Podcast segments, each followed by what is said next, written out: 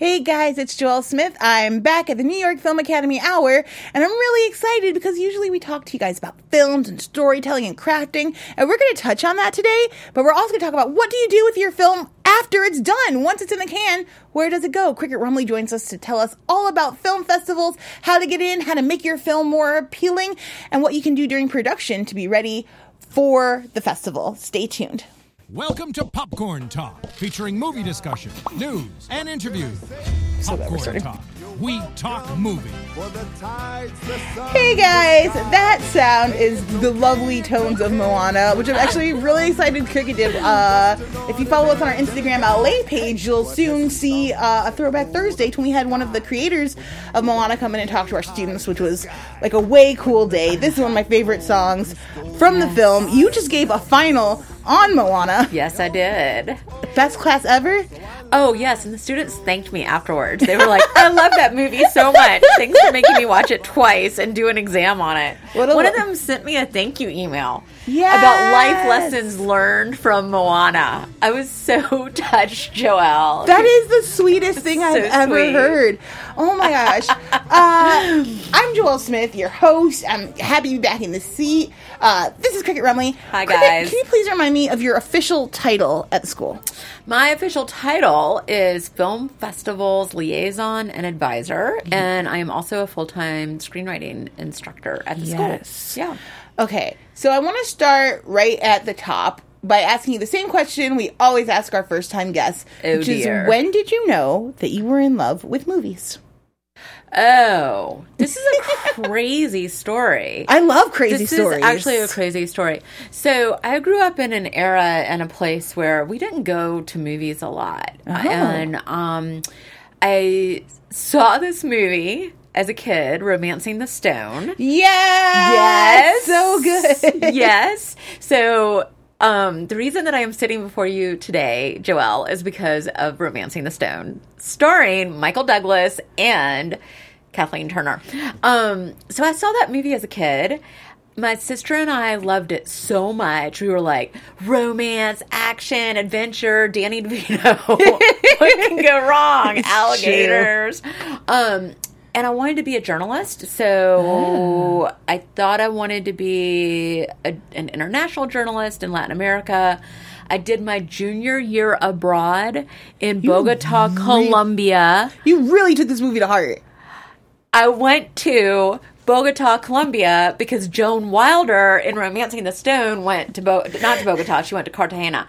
Yes, I went to Colombia because of a movie. That is amazing, and also I know you're not the only person to do that. I know I'm not the only person. But that year, it was so fascinating. It was really cheap to go to the movies. Mm-hmm. And at that time, I don't think it's like this now, but at that time, whatever was in local theaters was about six to eight months behind the US.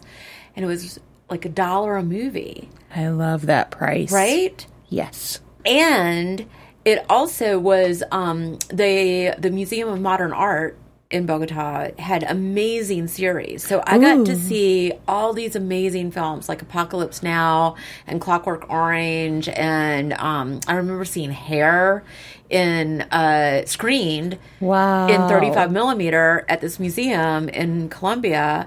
And then I also realized I would be a terrible journalist because I don't really like facts. Cricket, yes. I understand entirely. Joelle is a journalist, guys.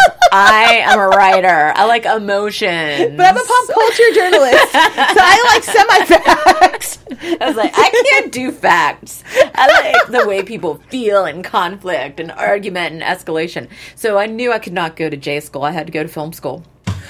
Okay, so wait, you Yep. go to Colombia and you start studying to become a journalist. Yes, and I did a, an internship with a CNN affiliate. And Wow. And it was really cool. and you- I was just like, "Get me to a film school." You get pretty far, but you're like, screw these facts. I'm trying to tell stories. I'm done with flat facts. Facts. Facts.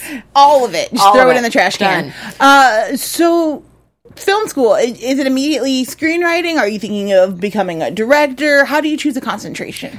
Um, well, the crazy thing is that I got into Columbia University after Colombia. I went to Columbia, and they didn't require you to do that. Oh. Not Oh. the first year. Everybody started out in the same courses, the same assignments, everything. And then you got to choose, I believe, at the end of your first year. And by then, I had been on set enough that I was like, ugh, I don't like facts and I don't like directing. so I'm a writer, I'm a screenwriter. I, I always liked screenwriting and pre-production because I say nothing can go wrong. We're just spitting out ideas. If you don't like it, we can change it. It's so inexpensive. I don't have to worry about giant numbers. There's not people waiting on me to make a decision. All Right. of that as a, as a high anxiety person. It's much nicer to just be sitting alone in a room, in a room typing out your story. I know, or sitting around a table with your actor friends reading the script and working with producers and all that stuff. Definitely, which is, can be fun and exciting. I don't want to discourage you, but if you have a high level of anxiety, it just might not work for you. You know what I mean? And that's totally okay. Um, so romancing the stone things that stand out to me about that film is like super strong female protagonist i remember watching with my dad and being like oh this is like a whole Yeah. person that's Yep. Mm-hmm. amazing in a romance which at that point in time Romance. I was only experiencing in Shakespeare, like these kind of fully fledged women who were still able to have these romantic entanglements and relationships. And then, of course, uh, what is her name? She does all of the Meryl Streep style, like rich white lady movies. I can't think of her name. writer. Yeah, she's writer director. Oh man, why can't I think of her name? Can you give a movie? Uh, sh- mm, I heard Meryl Streep it's complicated. um, oh, Nancy Meyer, That's Shire it. Meyer. I wanted to say Meyer, Stephanie Meyer, Myers, and I'm like, she definitely wrote the Twilight books. So yes, Nancy Meyers. Um, Yes. those were kind of the places where I was able to discover these things. Yeah. So I'm curious. Uh, it doesn't surprise me that *Romancing the Stone* is a movie that had a powerful effect on you, knowing you as I do. Um, what kind of stories were you interested in telling right away? Um, I wanted to tell stories about transcending borders and boundaries. Hmm. That was incredibly important to me. And now looking back on Joan Wilder and the character that she plays in Romancing the Stone, it's like, of course, that was appealing to me. Of course, travel, but travel doesn't have to be getting on a plane and going somewhere. Travel can be going into a new phase of your life or a new mm. job or a new situation. It's challenging yourself in different ways. And I felt very strongly that I wanted to tell stories about that were more about women breaking out of those boundaries, which is why I chose Moana for the opening music, y'all. Yep, that right there.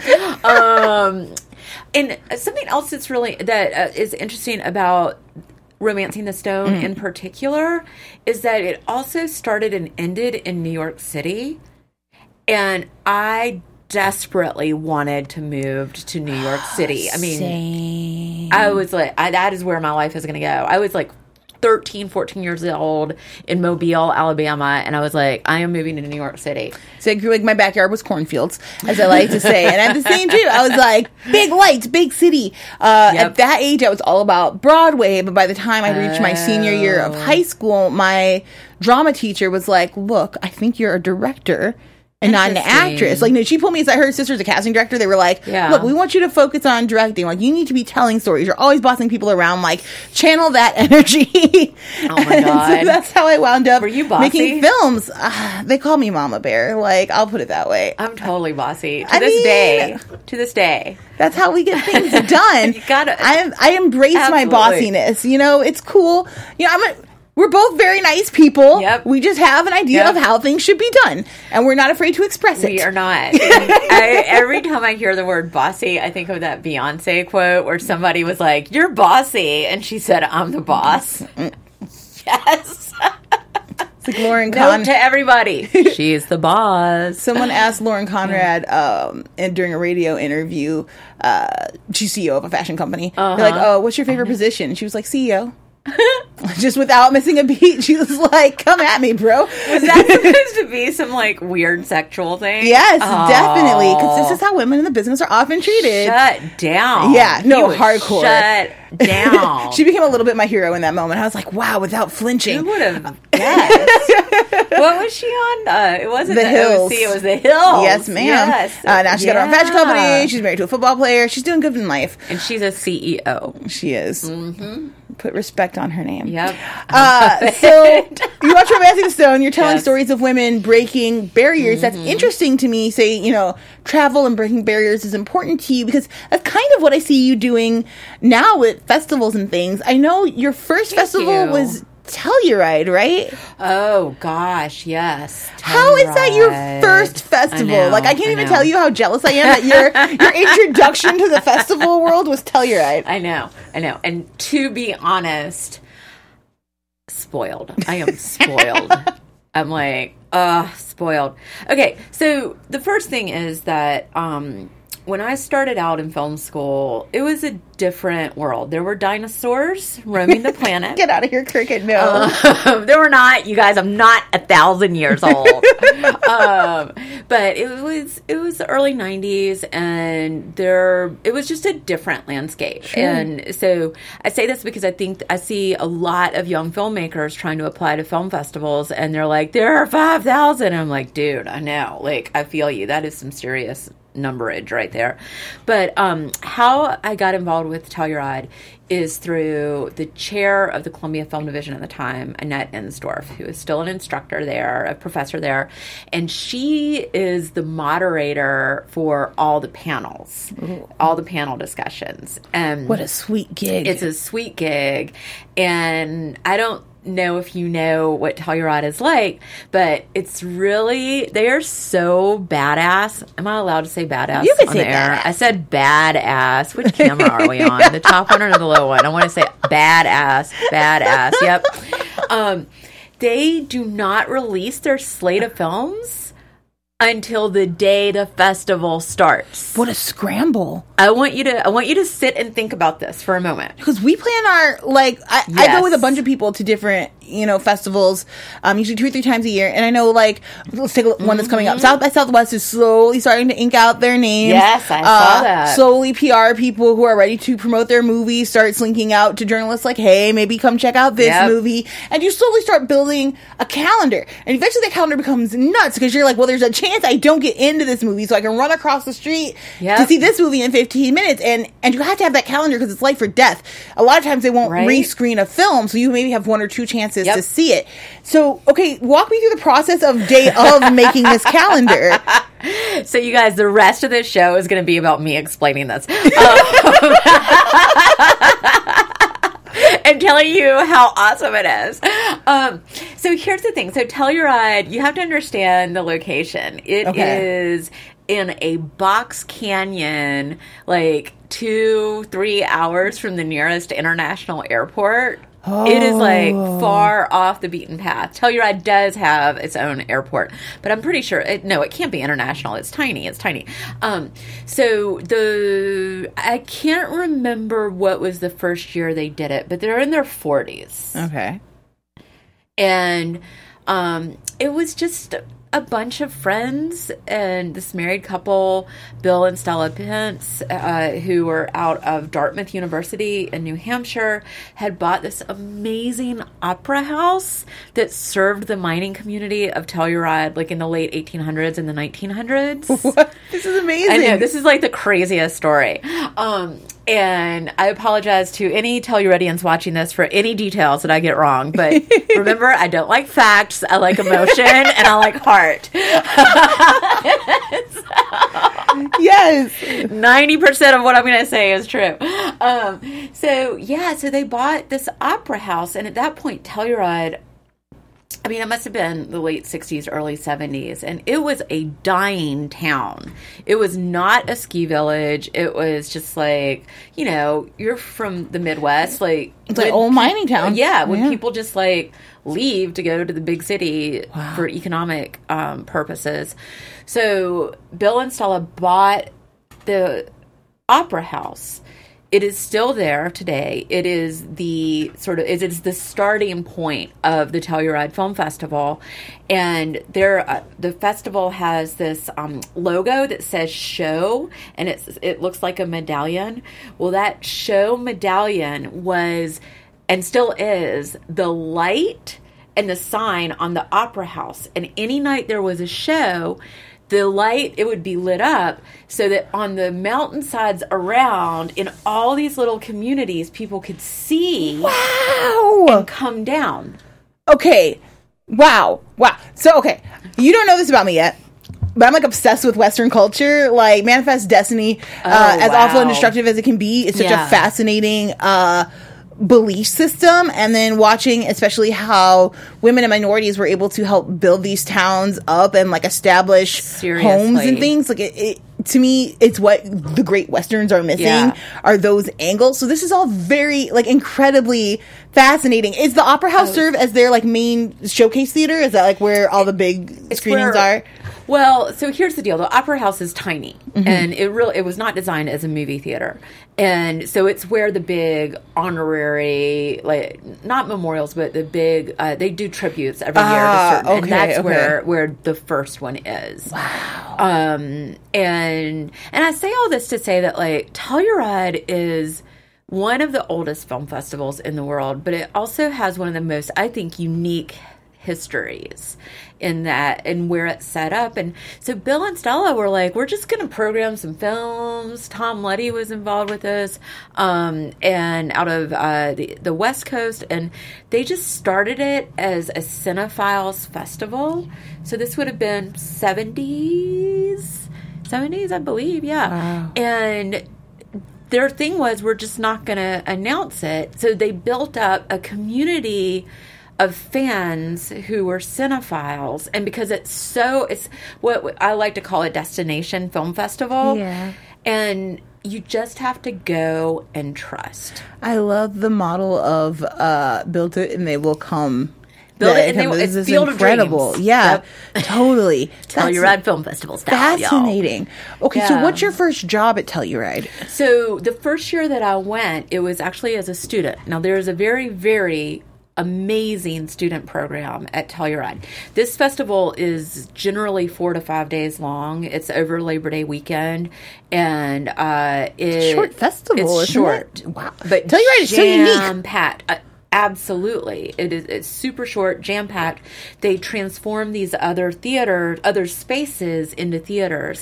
Is And it like Sundance- Sundance where like it's high schools and Yes, random people's houses? exactly. Okay. Note to everyone: word on the street is that Robert Redford tried to buy Sundance. I mean, buy Telluride. Whoa. Before he started Sundance in Whoa. Park City, I heard that rumor. I like this rumor. It Must be true. Again, back to facts. Yes, it's a good facts. story. Yes, it's a good story. I know Joelle's never going to invite me back again. I will invite like, you back so are fast." so full of all sorts of ridiculousness. Yeah, so they have to essentially like transform multiple spaces into movie theaters so they need a lot of labor and the first year that i went it was through the student program and i just saw films for free and they still do this Greatest life. um, you have to apply. There's a very rigorous uh, application process. You have to be either an undergrad or graduate student and get recommendations and everything. So I went to Telluride um, the first year with this program, and I wish I could remember who was there exactly. I've been like 10 times since that first time and it all like blurs together. I understand. And um often the things that end up at possibly were premiered at Cannes get their North American premiere at Telluride and then go to Toronto, which is a couple of weeks after Telluride in September, or they go to the New York Film Festival. So after that first year as a student, I applied to go back as an intern, which in Telluride they call dogs. The dogs. and I, for about seven years in a row, I would go out there for about six to eight weeks, live there, and um, help build theaters. Help just, I was on the production team. That's incredible. It was an amazing experience. So I'm also a huge advocate for students taking part in these student related programs, the Yes. festivals, because that's how I got my start in festivals. My first Oh, festival was cool. well, technically my first festival was Chicago International Film Festival. Mm-hmm. They had a partnership with the school I went Mm-hmm. to. Um, and so I was there, you know, passing out the flyers and stuff, seeing a Yeah. couple things. But it felt like I worked at the movie theater where parts of the Chicago it, it felt more like just being at work than a festival. It was hard to get swept up into Yeah. all the emotions. So my after that, I went to Cannes with their student program with the American Pavilion. Wow. Yeah, uh, I cannot recommend it enough. It was like two weeks. You'd work like four to six hours a day at the pavilion. So like I was working coffee. It just Yeah. the English taught me how to make an actual cup of tea. They were like, Americans, come here. This is not how you do it. So I learned, and it was fun. But then after that, it was awesome. just go watch movies all day, every day. And then on top of that, you're with your contemporaries, your peers, Right. all day, all night. So I booked. Uh, I was roomed with three girls who I'm still like really good friends with today, um, and we would just go see movies every day, like great movies, terrible movies, movies I did not understand. Mm-hmm. But getting to consume all of that is such an important factor. Obviously, you're an advocate for Telluride. Are there other programs our students should be looking at like this? Are there other like really good, reputable ones with film festivals that you point to and say, you know, try applying there? Well, Telluride is definitely amazing. And I think that different festivals do things differently with students. Um, our students are in sort of a challenging situation because we run semester three semesters a year. And so it's hard to align festival attendance with classes class attendance. Uh so that that's a little bit of a tricky thing. But south by southwest has some student programs. Um the uh I, I would say that that's that's a really good one to look at. Um, and we have some alliances here in LA with a couple of things where we can get students free tickets. Yes. And we're starting to explore more volunteer opportunities and more educational opportunities. But yeah, I think it's an amazing thing. It, it's Mm-hmm. definitely amazing, um, and I think it was vital to my understanding of what it was up, not only what I was up against competition wise as I was applying. Mm-hmm. Oh, yeah. but it gave me a full understanding of like, oh, I can literally make any kind of film. It just needs to be at about this quality level, Yep. and it needs to be my distinct voice. Was what, what I walked away from. Yeah. um, because you see a lot of stuff, stuff you're gonna like, stuff you're not gonna like. But what you notice about all of it is like it's well constructed and it comes from a very informed place. Like Mm-hmm. it's it's very much that person's vision. No one else could have made that movie. And I feel like, and correct me if I'm wrong, but I feel like that's what festivals are really looking for: something that is distinctly you. Yes. I okay, so this is this is a question that people talk about a lot. Like, what kind of movie should I make? And I'm like, uh, one that you want to spend a couple of years on, buddy. Uh so the the good news about there being over 5,000 festivals is that there's definitely a festival for your film. Like once you have created a work that works on whatever whatever blah, blah, blah, whatever level um then it why not get it out there into the world? There everybody wants to go to sundance. That that is something that i hear all the time. It's like i really want to get into sundance. Well sundance accepts less than 1% of the submissions of short films. So everybody's chances are very very very Itty bitty. very itty bitty bitty bitty bitty bitty however and this is really interesting i think that there are ways to target to strategize and get your work out there to festivals and build them that are maybe not the tier one like the Sundance, the Cannes, the Tribeca, etc. Um, maybe not tier one, but help get you to tier one. Yeah. So if you've made a genre fest film, then why not submit to all the horror and sci-fi? So if you're making that kind of film, great. But there's a lot that's out there. I see. That's a really interesting approach, uh, especially because you're targeting your film then to its central audience. Like Yes. people that are diehard sci-fi fans are going to be Yep. going to these festivals. They'll have eyes on you. They'll get to know you Mm-hmm. as a, um, a filmmaker. Uh, which I guess kind of brings us to how important is it to attend the film festivals that you're accepted into, and if you're going to attend, what items or or promotional materials Mm-hmm. or people should you bring to the festival to help promote your film? uh, attend, bring a million dollars, and your best friend. Okay, half of that, two thirds of that is bad, bad, bad advice. Um, okay, so here's something that happens pretty regularly. I meet with students. Uh, I get an email from a student who says, I, "I'm so excited! I just finished my thesis film, and I really want to send it to festivals. And can I meet with you?" And I have this wonderful questionnaire I ask all sorts of questions, and then I watch the film and start to try to get an idea of where could this go based on all sorts of things, Joelle. Like, where is the director from? Where do they want to go in the world? Um, where do they have friends that they can stay with if they got into a festival? All that sort of stuff. Um, and and I have this conversation. Uh, is the is the director a veteran? Is the director a woman? Is the director of color? Is the director gay, LGBTQ? Like I, I, I try to uh, figure out like who is this person? Not only what is the film, but who is the person who made the film, and then try to strategize. Is this person Indian or Brazilian or you know? Because in LA we have the LA Indian Film Festival, we have the LA Brazilian Film Festival. There are so many Italian cinema style is coming up very soon. Yep. We have a great relationship with those guys. Like, there's just a lot. And so that's why when people say to me, I really just want to get into Sundance, I, I say, let's take a step back and look at like what all the opportunities are.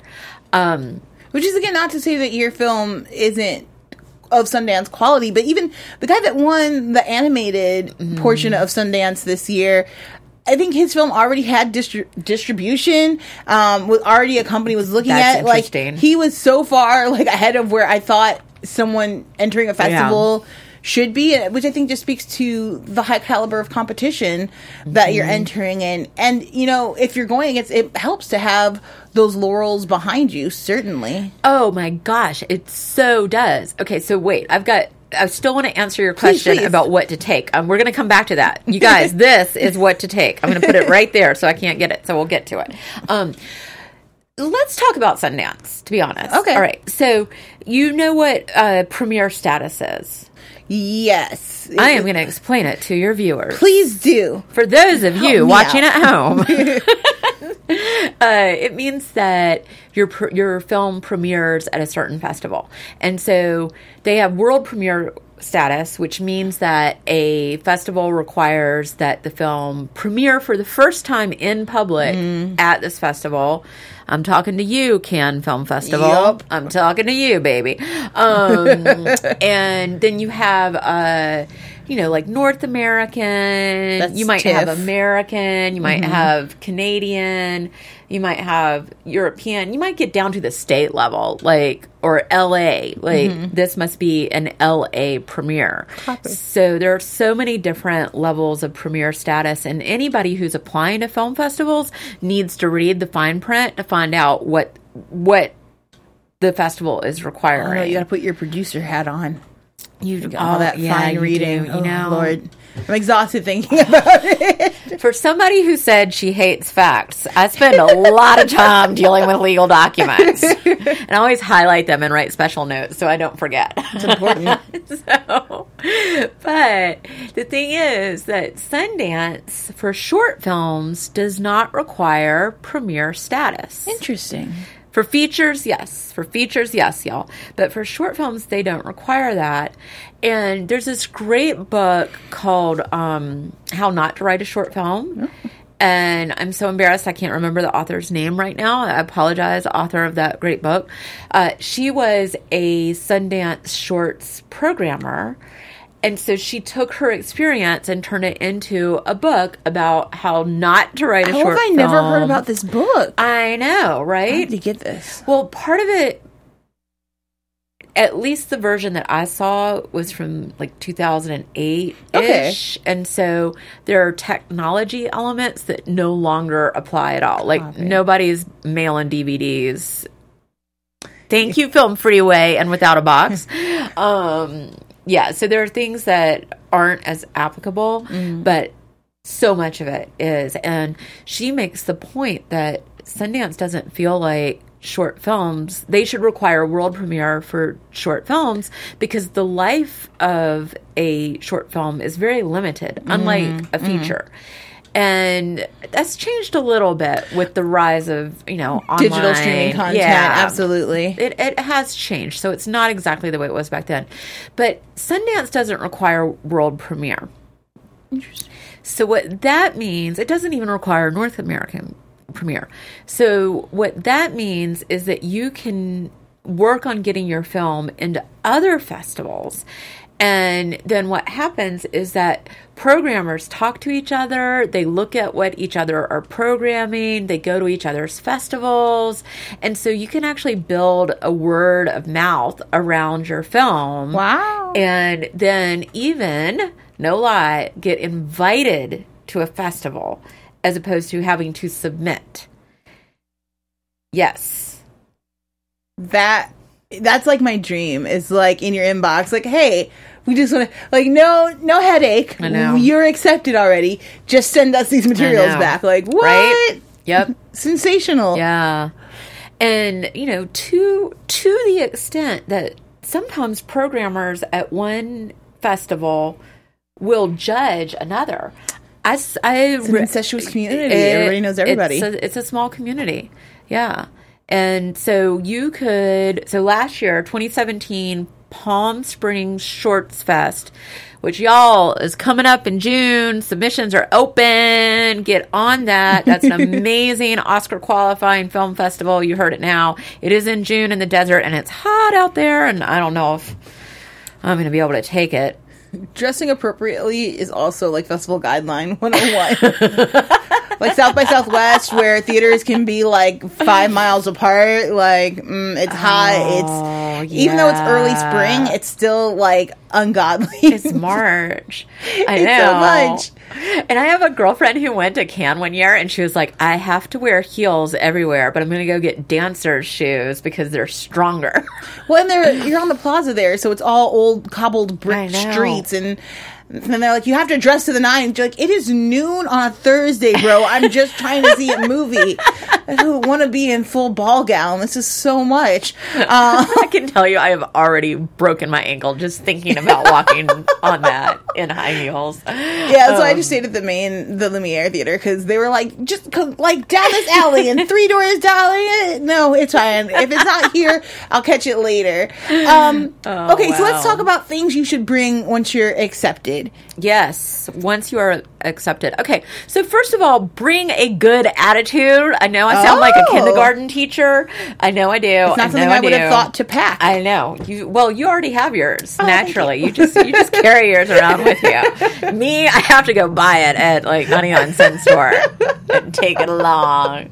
Um, no. Uh, okay, so let's talk about the practical and let's talk about the sort of you know metaphorical. Uh, uh, I do think that going to film festivals is important for a couple of reasons more often than not, what I hear young filmmakers want is a job from someone.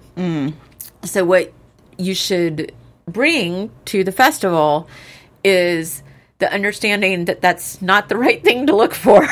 you may end up getting a job out of this. Uh, of course, you want a job. We all want a job.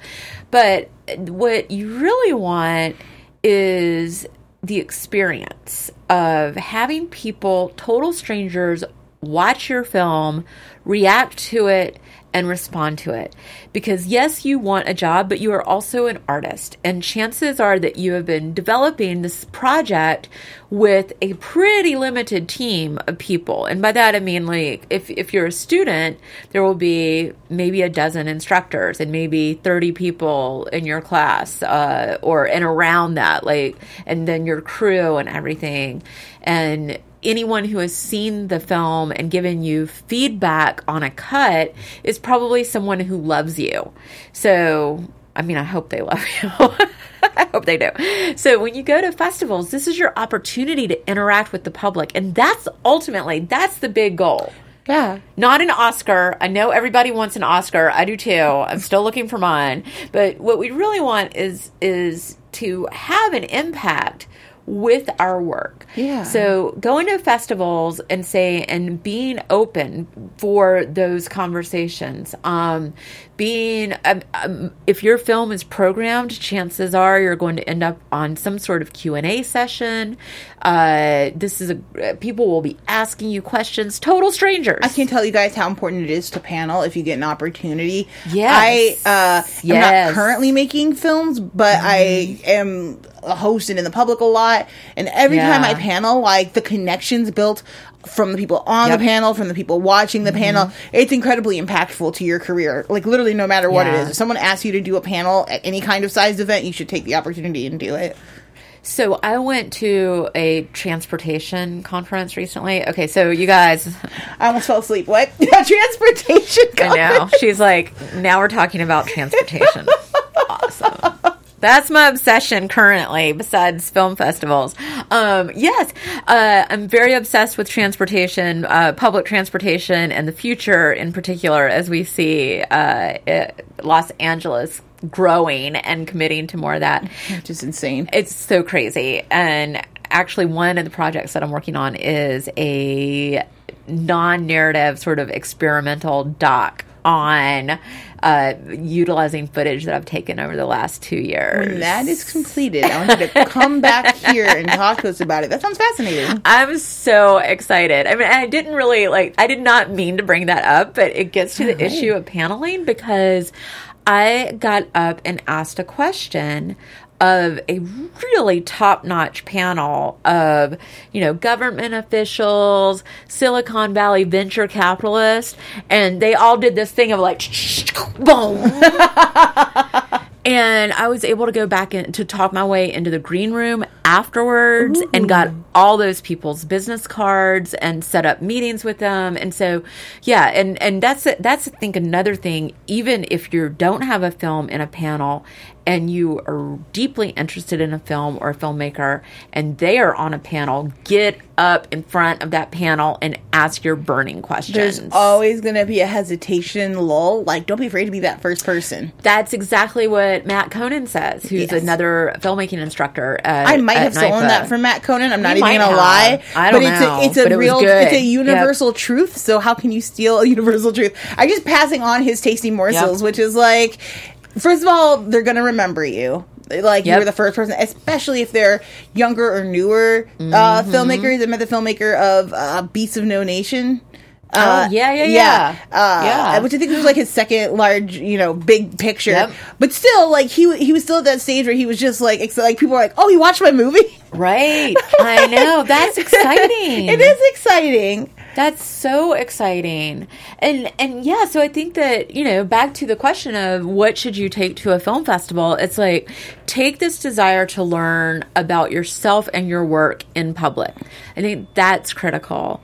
And then um I do think some people are great at going to festivals by themselves. Some people want a friend. Like it is it is work. There are a lot of parties at a lot of these festivals. Which you think sounds fun, but I'm telling you, like it's you're you're always in work mode. It's work mode. It's exhausting. Uh, I just saw uh, when I went to the cinema Italian style festival. We went to that Yeah, together. we sure did. Yeah, It was a good that time. Was, that was a good time. it's my That first some Michelin star meal. I was really excited about it. There was food after the screening. But I remember watching that filmmaker. He did not sit down once to eat at that dinner. He walked from table to table because his film was up uh, Italy's submission for the Oscars. And he went from table to table. Um, so yes, that's that. Uh, there's a lot of conversation about press kits electronic press kits. Yes. Uh, yes. No, I think that there is a difference between having a short film and a feature film. If you're doing a feature film, you definitely need the more traditional version of the press kit with everybody's bios and contact information because you may be trying to get distribution for your feature film, especially at something like Sundance um, or Sundance is a big one. Cannes is a big one. Those are the ones where people are going to these festivals because it's also partially a market. But for short films, I think you can go with something much more streamlined, uh, a press kit with writer, director, producer bios, actor bios, full credits. Um, maybe a director's mission statement or a mission statement, that sort of thing. But what I think is really important, and this is going to sound old school and kind of cheesy, go with the postcard, Those were so helpful. right? I can't even. So, like when I went, we did we did like a movie set, a movie poster. Um, we went wide instead of long though. Um, Okay. It was a close up of my actress's eyes. All of the like details of the cast and crew below, and then on the back Yes, just where you can find us, what school I was a part of, and where a brief Yep. detail of like where I was going to be at the festival. So if you want Right? to find me, I am around. And I can't tell you, like the, the film didn't wind up getting picked up or bought, but just it was a great stepping stone to get into a lot of conversations. Yeah. Uh, I was in the short film corner at Cannes, so.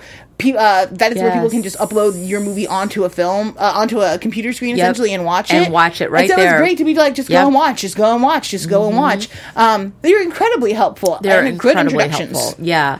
Well, it's like a business card. And so, yeah, so on one side, it's like essentially the poster for your film, only in postcard size. Yes. And then on the back, did you have special postcards printed for each film? Or each festival that you went to, or did you leave it Yeah, blank? yeah, no. For each festival, we went to four. I think we did Sao Paulo, Cannes, Chicago, Okay. and then a smaller one in Illinois. So each one had its own. because which is great and you can also print that one side completely white and then run you know those stickers that you can put the labels that you can put through a printer Oh, just stick them. then you just do a different one for that each will save you so much in printing. That is so smart. right so you don't so you can just and you, that lets you be um, more flexible with what you're putting on there and I, I i think that's a really good one That's, a so good smart. hint. You have talked about. Oh no, this is Kim's story. Uh, Kim Ogletree was here a couple of episodes ago, but she spoke about. we look exactly alike y'all exactly They look nothing alike.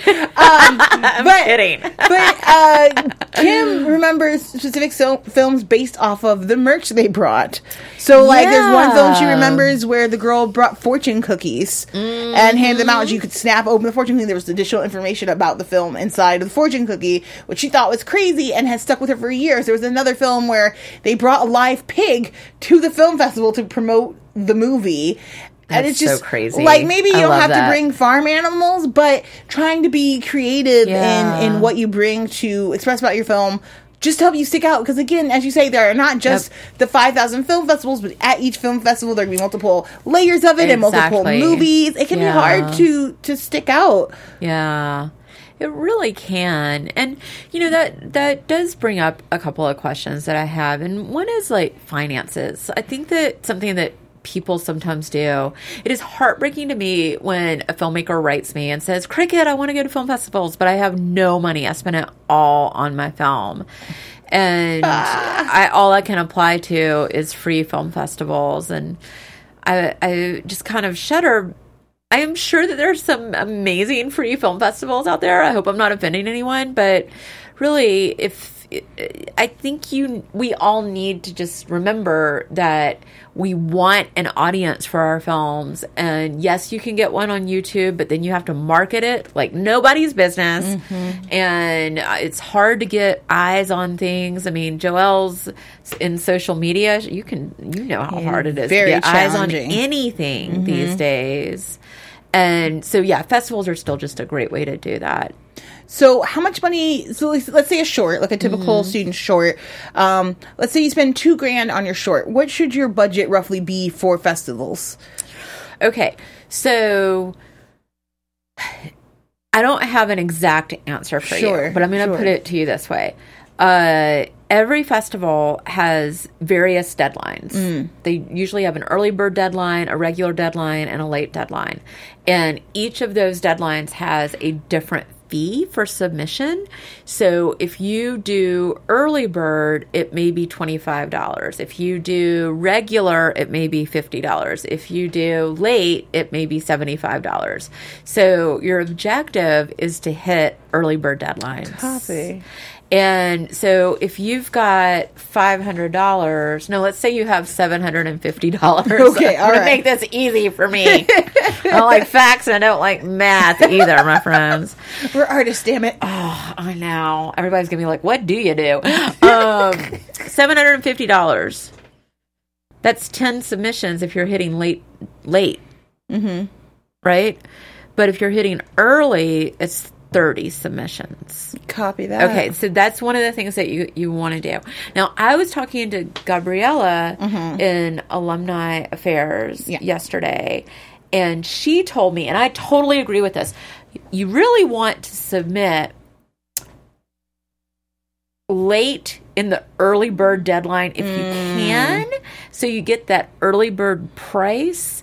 But if you go too early, the programmers are still a little green They're and fresh, and they're conservative. So you kind of want to hit late. So there's a sweet the early spot. bird. There so is. maybe like two Yeah. or three days at the end of the early bird. she you know, said the day before. The day before. Okay, what with electronic uh, applications? That's a little bit more feasible now. We're not guessing when we ship them off. It Uh, says hopefully you get there. eleven fifty eight p.m. So I sent it on time. Yes. I'm only to be charged twenty five dollars. Yep. Okay.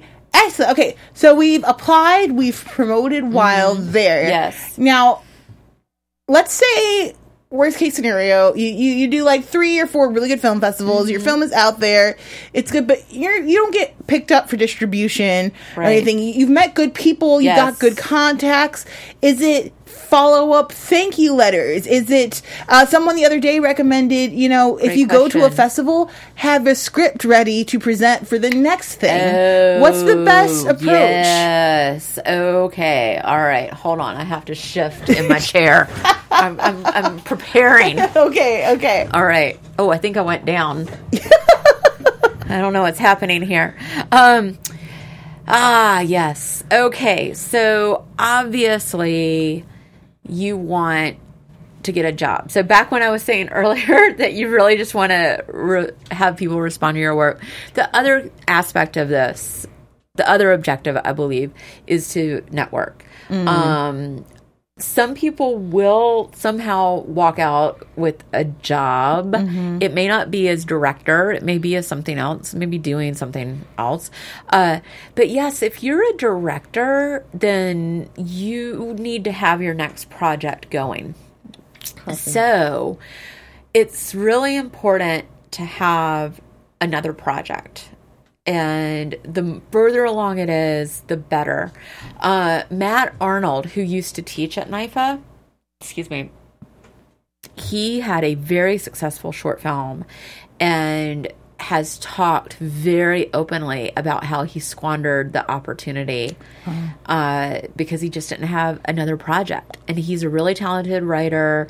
He he he said it took him a long time to sort of resuscitate the energy around his big festival run, and he ha- he's been very successful at this point. He sold uh, the show Siberia Yeah. that ended up at NBC and Emerald City, also at NBC. So, but he's like, you've got to be ready. Uh, I don't think that that should stop anyone from applying to festivals. I think that you just want to be aware that you need to have your next ideas going. Copy. Okay, all right. So we've gotten you guys through your first film festival, essentially. Like, you want to go as a student, Yes. preferably just to experience the culture of a film festival. Then you need to make your film. While you're making that film, you need to make sure you're gathering all the materials for a good press kit, and that you've set aside some money for in order to be able to apply to the festivals that you experienced that you liked when you were a student. You want to Yes. apply early bird, but right toward the end of that, so your film doesn't get too, you know, lost in the wash. Then you also want to make sure that you're promoting the film in ways that'll help you stick out um, and be memorable. And then finally, network, have a good Network. attitude, have your next film ready. You guys are ready to go to your first film You're festival. ready to go. Oh, and I just want to add on the budget thing that if you want to travel to festivals, you need to have some budget there. Mm-hmm. Just remember, guys, that there are over 75 great festivals around the Southern California area. So you could just apply here and just do like day trips. It would be great. It would be awesome. Again, don't be afraid of those smaller film festivals. Uh, I agree. People go, as we talked about earlier, it's a small community, so the judge there might be on the board somewhere else. Yep. At the very least, will will probably continue to rise and circulate at other festivals. Absolutely. So just because it's small doesn't mean it's any less of an award or praise for your film. Um, and you'll be able to I talk to people who will hopefully be interested and invested in your next project. Mm-hmm. Which, in as you guys know, it's always about what you're doing next. What are you doing next? Cricket, thank you so much for joining us and walking us through festival Thank process. you. I learned so much today. This was really exciting. and it was so fun to be here. thank you. When you're ready to show your doc off, we want to have you come back. Seriously, because that's so fascinating. You're a screenwriter, you were a journalist, now you're you work with festivals, and now you're doing docs. Like it's you do so much, and it's all kind of So integrated and ingrained. It's exciting. Thank you again for I love being it. here. Thank you. This was so much fun. And good luck, everybody. Definitely. We'll see you guys next week. Uh, we're not sure who our guest is going to be yet, but I promise you it's going to be someone fun. So join us next week right here on Popcorn Talk for the NYFA Hour. Thanks, guys. From producers Maria Menounos, Kevin Undergaro, Phil Svitek, and the entire Popcorn Talk Network, we would like to thank you for tuning in. For questions or comments, be sure to visit popcorntalk.com. I'm Sir Richard Wentworth, and this has been a presentation of the Popcorn Talk Network. The views expressed here are those of the hosts only, and not necessarily reflect the views of the Popcorn Talk Network or its owners or principals.